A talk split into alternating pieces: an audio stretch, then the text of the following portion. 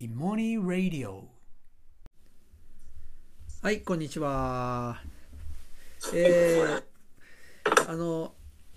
いよいよあの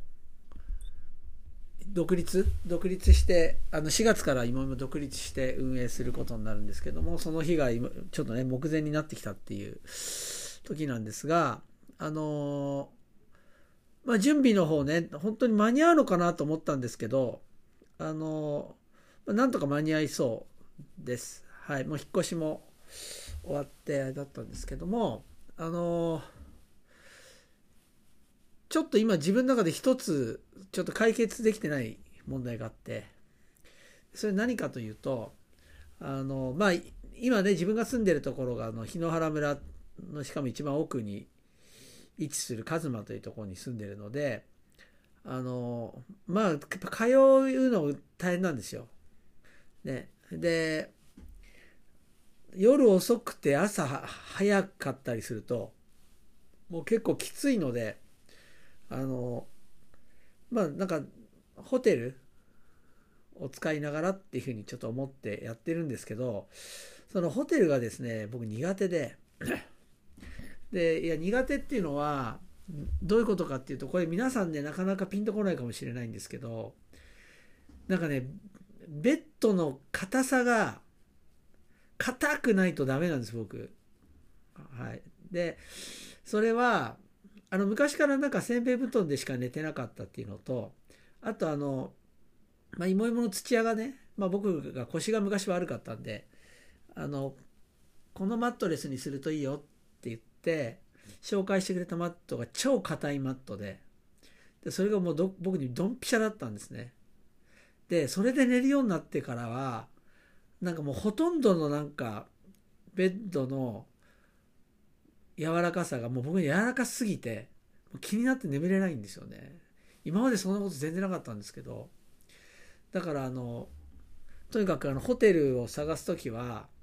ベッドが硬いかどうかっていうのを一生懸命検索して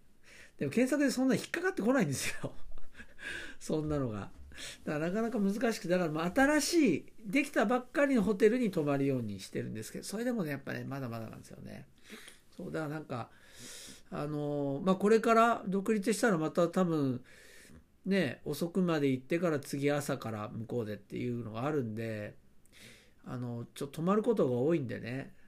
どうしようと思っていて。まあとりあえず今はあの僕が家で使っているマットレスと、まあ、もう全く同じマットレスを買ってあの四谷の教室に置いとこうかなっていうふうに思ってんですね。はいまあそその方がねあの経費かかんないし、はい、あのいいなと思って、はい、それでちょっとやろうかなっていうふうに思ってます。はい。えー、それではあの今日はですね、あの月曜日ということで、あのいもいも大人のスコーレオンラインサロンですね、の皆さんから質問いただく形でですね、お話していきたいと思います。それでは今日質問、あの、アッコさんじゃあお願いします。よろしくお願いします。えっ、ー、とですね、質問は、はい、はい、あの、いろんなことを始めるときに、まあ、学校とか塾とか学んでもいいんですけど、なんかやっぱりその、どんな理念を持って自分たちを始めようかなとか、どんな理念を持って、なんかこう、やっていこうかなみたいなことって考えることってあると思うんですけど、はい、でもなんか最終的にその理念に自分が自分というか、まあ、運営している側が縛られすぎちゃって、うん、なんかこう、こうでなきゃいけないみたいなことに陥ることってあるなって思っていて、うそうするとなんかそこにいる人たちと関係ない、もうなんかこの運営体の動きみたいなことになっちゃうっていうか気がしていて、でも理念がなかったらそれもなんか不安だなって思うし、でもその理念に縛られすぎずに、じゃあいかになんかこう、なんだろう、生き生きとずっとやっていくみたいなことってどうやったらできるのかなと思っていて、うん、なんかそんなことをちょっと聞きたかったんですけど。はい、いやいや本当なんかねそこめちゃくちゃ難しいんですよね。なんかあのー、いやもう僕もまさにその罠にはまった最近はまってたんですよね。であのそれ何かっていうとあのまあこれ前ラジオでも話したかもしれないですけどあのまあ僕は、まあね、ずっと授業しかやってこなかった。もう本当にあの大学出て教員になってまあとにかくまあ人生で初めて自分がなんか夢中になり続けることができたものが授業だったんですけど、まあ、とにかく授業をずっとやってでまあまあ、とにかくね授業毎日あるので毎日毎日まあその、まあ、前の日にやった授業を受けてじゃあどうしようかなみたいな、まあ、もっと言うと1日4時間あるので授業が。だから1時間目やってじゃあ2時間目ちょっとどういうふうに修正しようかなみたいなことですね、うん、そういうふうにずっとこうやってきたんですけどまあねあのーまあ縁あって、まあいいのか悪いのか分かんないですけど、まあいろいろ皆さんに知っていただくことができるようになって、それで、あのね、太田利正さんが本出してくださったり、あと NHK がね、取材してくださったりして、それで、まあ割とそのインタビューの機会っていうのが多くなったんですよ。あの雑誌とか、まあいろんなねメディアでですよね。それで、なんかそうするようになってから、なんかね、僕授業がなんかすごいしっくりこなくなっちゃったんですよ、僕。まあ、スランプっていうんじゃないんですけど、なんかすごく、なんていうのかな、ぎこちないというか自分で、しっくりこない。で今まで授業やってたみたいには、なんか、でき、できてない感じになったんですよね。で、で、なんでだろうって、なんでだろうってか、なんかそのままずっとなんかいまいちだな、みたいに思ってたんですけどまあなんかある時ふと気づいてでなんでかっていうとなんかインタビューとかされたこと今までなかったんだけどされるようになっていろんなところで言語化したんですよね。つまり授業でこういうことを大事にしているとかそんなこと考えたことなかったんですよそれまで。本当にシンプルなものしか考えてなかった。あの例えばそれこそ言語化したのが授業ではこれぐらいかな。あの要するにできるできないどうでもよくて理解してるしてないどうでもよくてで今考えてるかどうかっていうそこだけだから授業の1時間ずっとこ全ての子どもたちがずっと考え続けているっていう状態を作るっていうのだけは頭にあったんですけどそれ以外なんか言語化なんかしてことなかったのにインタビューでこう答えながら言語化するじゃないですか。でそうすると言語化したものって正解として残っちゃうんですよどっかに頭に。ででこれはもちろんね誰かから教えられたものじゃなくてなんかその自分で話したことなんだけど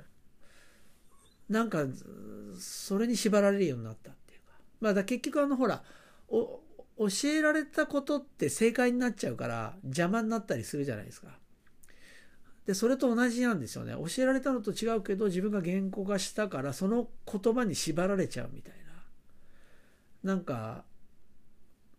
だから、すごくなんかぎこちなくなって、なんか手足もがれたような感じになってたんですよね。そう、すごくなんか変な感じ。そう、だからなんか、言語化ってもちろん大事なんですけど、なんか、うん、それにとらわれないようにしなきゃなっていう、まあ、本当それを意識するっていう感じですよね。でで実際あの芋芋でも同じようなことが起こってあのこれ何かっていうとあの、まあ、ありのままを認めるっていう言葉をね、まあ、芋芋を始めてまあなんかいろんな大人が集まってやるようになってたら結局は芋芋ってありのままを認めるってことをしてんだよねっていう、まあ、言語化を、まあ、されてでまあずっとやってきたんですけどあのまあ芋芋に入ってきた若手がですねなんか授業でなんかすごくしなんかこうねいや、そこはピシッと言わなきゃダメだなっていうところを言えないみたいなことが、まあ、2年前ぐらいあって、で、授業がちょっとこう、なんていうのか、ざわざわしちゃうみたいな感じがあったんですよね。でなんか攻撃的な感じになるみたいな。で、まあ僕も授業を見てこういろいろ話して傷分かったのはほら芋芋ってのはありのままを認めるところだっていうありのまま認めるってことを大事にしているっていうのがもうメディアで出ている時だったから、うん、若い先生は、あありのままを認めなきゃいけないんだっていうだから怒っちゃいけないんじゃないかとかなんかうん、なんかこれも認めなきゃいけないんじゃないかみたいなそういうとこにとらわれちゃってですごくぎこちなくなっちゃってたんですよね。そうででそもそも芋芋がそのありのまま認めるっていうのは言葉にしたらそうだけどもそれを言葉にしてみんなで共有してできてきたのが芋芋じゃなくて何にも言葉にしないのになんか一緒で一緒にこう子供たち見ることに自然にこうみんなで共有された文化みたいなものなんですよね。だ理念じゃなくて文化というか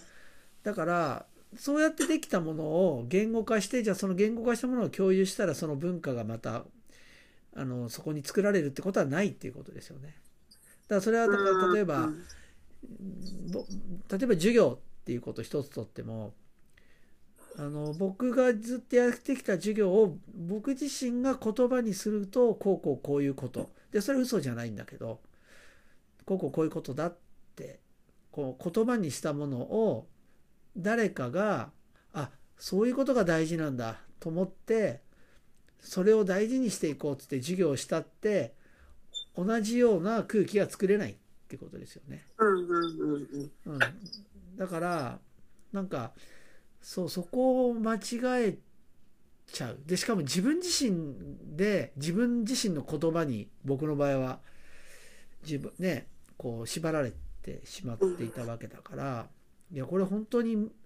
難しいなと思って。でもなんかねあの僕直感的になんか今から振り返るとなんか直感的にその危険性を感じてなんか自分で対応してたんだなってこう振り返るたらねそういうのが見え、まあ、見つけられる部分もあって。で何かっていうと、あの太田さんの本が出た時に、はい、あのまあ僕のあの授業であの要するに授業中できたら僕のとこ持ってきてで正解だったらイエスとかって言ってあのポイントが入るんですよ。で間違ったらアウチって言ってマイナスが入るんですよね。でまあゲームみたいな感じで。うん、でそういうのやっててでそこがこう割とあの本の中でみんなが受け取る中でそこは割とこう結構ああこれはいいみたいな感じでなんかこう割とこうみんなにこうなんていうかな受け取られたんですよねポジティブに。で僕はだからあの本を出てからやめたんです。でなんか理由はよく分かんなかったんですよ。なんか僕は天の弱だからなとか自分で思ってたんだけど、多分なんか、なんかそそれを聞いて、なんか嘘っぽく感じちゃってやめたみたいな。でね、確実にやってた方が良かったんですよ。で、これ生徒たちからも、なんかね、まあ、あの高校生になった前中学のとこ教えてたね高校生とかに「あれやめたんだよ」っつったら「えあれ絶対やった方がいい」みたいなやめない方がいいとかって言われてたんですよね。実際やった感触も全然違うんですよ。で、それは、あのポイントがいいかどうかじゃなくて、その、あれは、なんか自分が練り込んで考えたもんじゃなくて、やっぱ二十何年間ずっと毎日毎日やりながら、もう少しずつ修正修正修正して、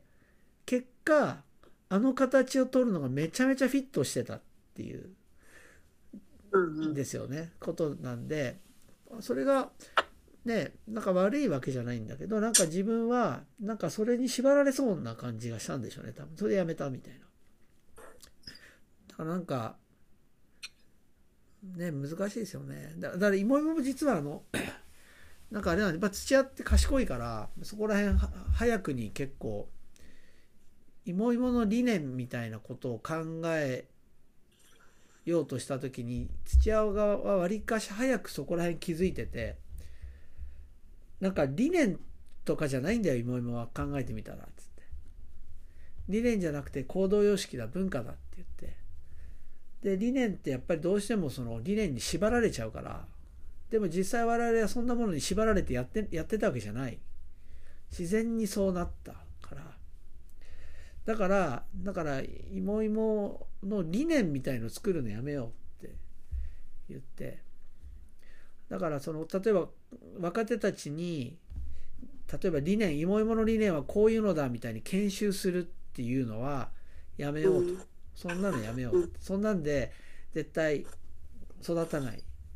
でそれよりも例えば妹と一緒に授業やるとかあるいはみんなで一緒に授業やるとかそういう場をたくさん作っていってだから今度会社新会社でやる時もね一緒にとにかくやるっていうことを場をとにかく必ず作っていくっていうなんかそういうふうにして自然にこう伝わるっていうなんかデザインにしようっていうふうになってるんですよね。うん、だからなんかやっぱりそれで身に,、ね、身についたものっていうか共有されたものって強いですよね。うんねで実際もう今なんかなんか理念とかをみんなで共有するとかそういうのしないんですよね言葉でこういうことを大事にしようみたいな。むしろ毎回やってんのはなんか今日あいつこんなこと言ってたけど考えてみたら本当そうだよねとか、うん、いや今日さ誰々がふっと誰々に言った言葉ってめっちゃ深くてなんかハッとさせられたよとか。そういうのをみんなで共有してるんですよ。うん、うん、なんか具体的なことですね。そうそう。なんかつまり子供の言動で自分がすごくこう新しい視点をもらったみたいなことをみんな共有してるだけで理念みたいのは全然本当言葉にしたものを共有してるわけじゃないんですよね。まあでも難しいですやっぱりね。とらわれちゃうで言葉にしてみんなからあそれ本当だったとありのまま認めるったってそれすごく大事だみたいなものってなんか魅力的じゃないですか。ね、でそれをそれにこう沿ってやってる自分ってなんかなんかねむなんかこう誇り持てるみたいななんか勘違いしそうじゃないですか、うん、そうそうそう。だから難しいですね。だからまあ僕にとってはでも今まででそういう言語化してなんかする怖さみたいなのも経験してるからまあ実際そのね僕がそのその取材受けた以降ちょっとおかしくなったっていう経験もそうですけどだから失敗した経験がなんかこうそういう何て言うかなとらわれないような方向に持ってってくれればいいなっていうふうにちょっと思ってますね。まあ難しいですね。これは難しいですね。まあでもね言語化言語化って危ないんだよっていうのがなんか逃げ逃げ道にも使えるので これ難しいですね本当ね。本当難しいですねこれはね。いやあのめちゃめちゃ深い質問どうもありがとうございました。いえ、はい、ありがとうございました。で今日ちょもうちょっと時間があるのでもう一つじゃあまゆみんさんお願いします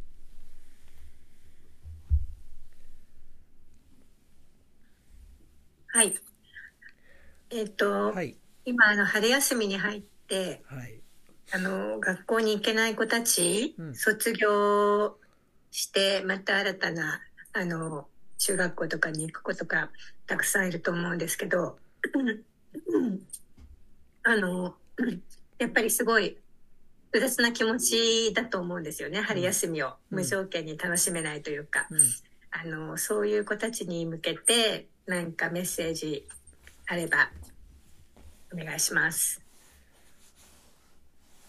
そうですね。まあ、ていうかあれですよね。あの、いろんな子がいますよね。多分いろんな木だで、やったみたいにワクワクしてる子もいれば、うんうん、それこそ複雑な気持ちな子もいれば、うん、何にも関係ない子もいれば、まあ、ただね、なんか、あの複雑な気持ちっていうんであればなんかねあの僕も学校の時とかあの学、ね、栄光であの担任持ってた頃とかあのやっぱり学校来てない子不登校の子とかやっぱいて。で結構ねあのやっぱ不登校の子の、まあ、僕が見た多くの子は、まあ、学校本当はどっかで行きたいなとか行けるようになりたいなっていう気持ちがあって。ででまあ行きたいというか行かなきゃいけないみたいな感じですかね。それで、でなんとか努力するんだけどどうしても行けなくて。まあそれは要するに行かないで休めってことなんだろうけどね、まあ、本人はそんなことわかんないから。でこういつも節目節目に期待するんですよね。大体。だから来年になったら自分はいけるかもしれないみたいな。ね。あら高校生になったらいけるかもしれないとか。で大体大体こうそれはうまくいかないんですよね。うん。まあ、うまくいかないっていうのはあのまあそれ人によるんですよ。人によるんだけど何かっていうといやだからそういうね今その今例えば学校っていうこうそれこそ文化とかそういうのに苦しんでだとしたらでいけないみたいになとするとそこからいっぺん離れるっていうことがね必要なんだけどねだからこう学年が変わってもなかなか難しいんだけどなんかねあこれはきついよなと思ったのがやっぱり自分がすごく期待してるからダメだった時のダメージがすごく強くて。そう。だなんかこの大体ね3学期って期待もすれば不安もありみたいな。でやっぱいけないってなるともうドッとカクッとするみたいな4月になってね。そうだからなんかなんかそこはね見ててねなんか自分もいやこれ苦しいだろうなっていうような目で見てましたね。でだからなんかだからねその子供たち新学期を新年度を迎える子供たちにって言ってもねこう人によって多分かける言葉も違うし、うん、なかなかちょっとこう全員にかける言葉って難しいですね。何言うだろう。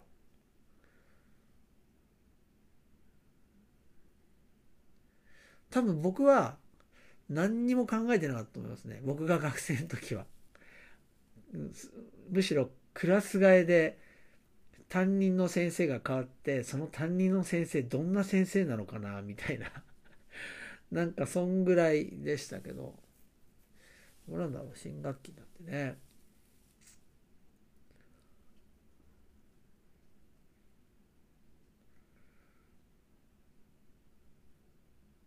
難しいですね。なんて声かけるだろうな。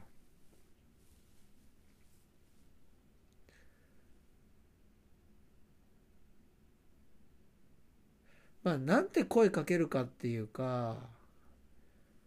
まあ、それはね、人によって違うんだけど、なんか、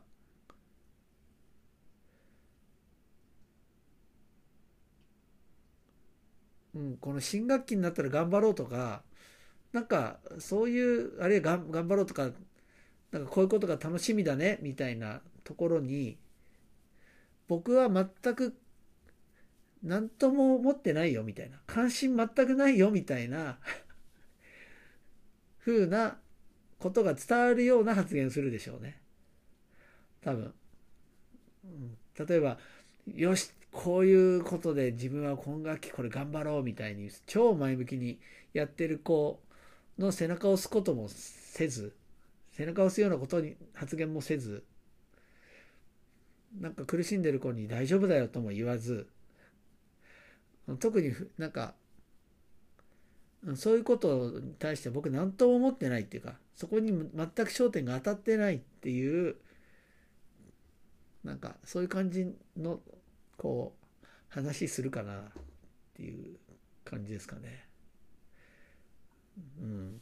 で僕実際あれなんですよあの例えば担任とかやるじゃないですか。うん、僕も本当一切そんなにやんなかったですね。やったことないです。今年のうちのクラスの目標はみたいな。全くないですね。で、僕授業も、僕は授業は、あの、ほら、あの、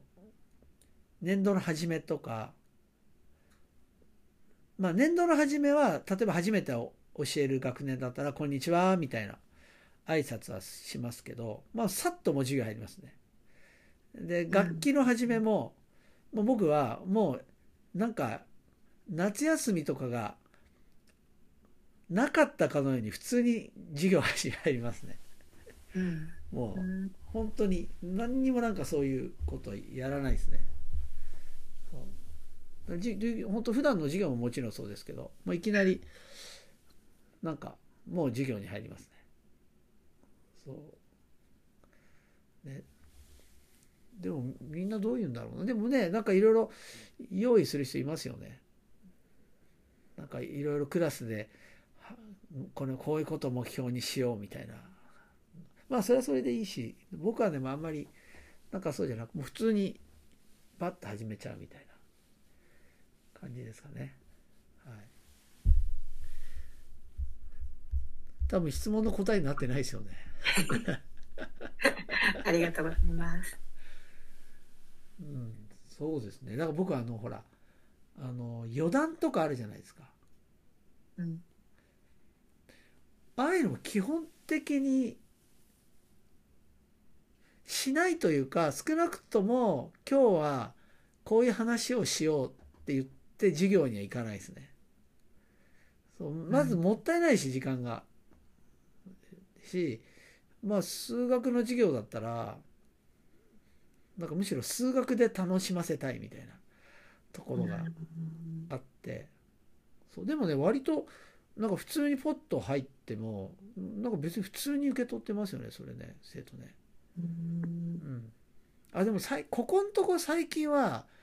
なんかね僕が入る時どのクラスもいわゆる黒板化粧都市の仕掛けがあるんですよ。そうあの去年の学年がね、去年か今年1年か、学年が割と真面目ですごくいい子たちで、最初全然そういう悪ふざけしなかったんですよね。そう、それで、なんか2学期になっても悪ふざけしないから、昔黒板化粧落としでめっちゃ高性能な黒板化粧落としを作ったや学年がいたっていう話をしたら、あ、この先生やっていいのかなみたいになって、ある一クラスがして、そしたら、もう毎回、そのクラスだけじゃなくて、すべてのクラス毎回やるようになりましたね。はい。いや、相当、相当すごいですよ、本当に。超相当、もう素晴らしいのができて。で、で向こうもなんか、ネタ切れになったりして、そう、ある時、あの、ある時っていうか、3学期、この3学期最後の方は、なんかねあるクラスは僕がこすめちゃめちゃコアゴアこう開けるじゃないですかどこ見ても仕掛けがなくてえすっげえのこれどこにあるんだろうと思ってこういうふうにやってたらキョロキョロしてたらなんか前から輪ゴムがバーンって僕の方に飛んできて もう直接みんながパンパンパンって輪ゴムを僕の方に打ってきたみたいな それいたずらじゃなくていじめじゃねえかっつってはいなんかそういうコミュニケーションですかね、僕はね。なんかね、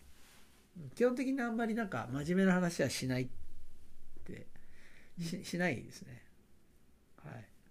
あ、そうですね。もう真面目な話しないですね、あんまり。そう。だからあの、ほら、あの、芋芋の、あの、先生の、あの、水戸犬とかお塩とか、ね、僕教えたじゃないですか。あの、3年間。多分芋芋に入って初めて僕の真面目なに話している僕を見たと思います多分はいだからそうですね子供たちに何言うかって言った時に多分何も言わないでしょうねはいなんかどうしようもないお答えですいませんはい結局これでなんか30分ぐらいになりましたねはいはいあのー、またですね質問いろいろまたお待ちしてますのでぜひあのどんな質問でもいいので、ぜひしてください。はい。それでは今日はこれでおしまいします。さよなら。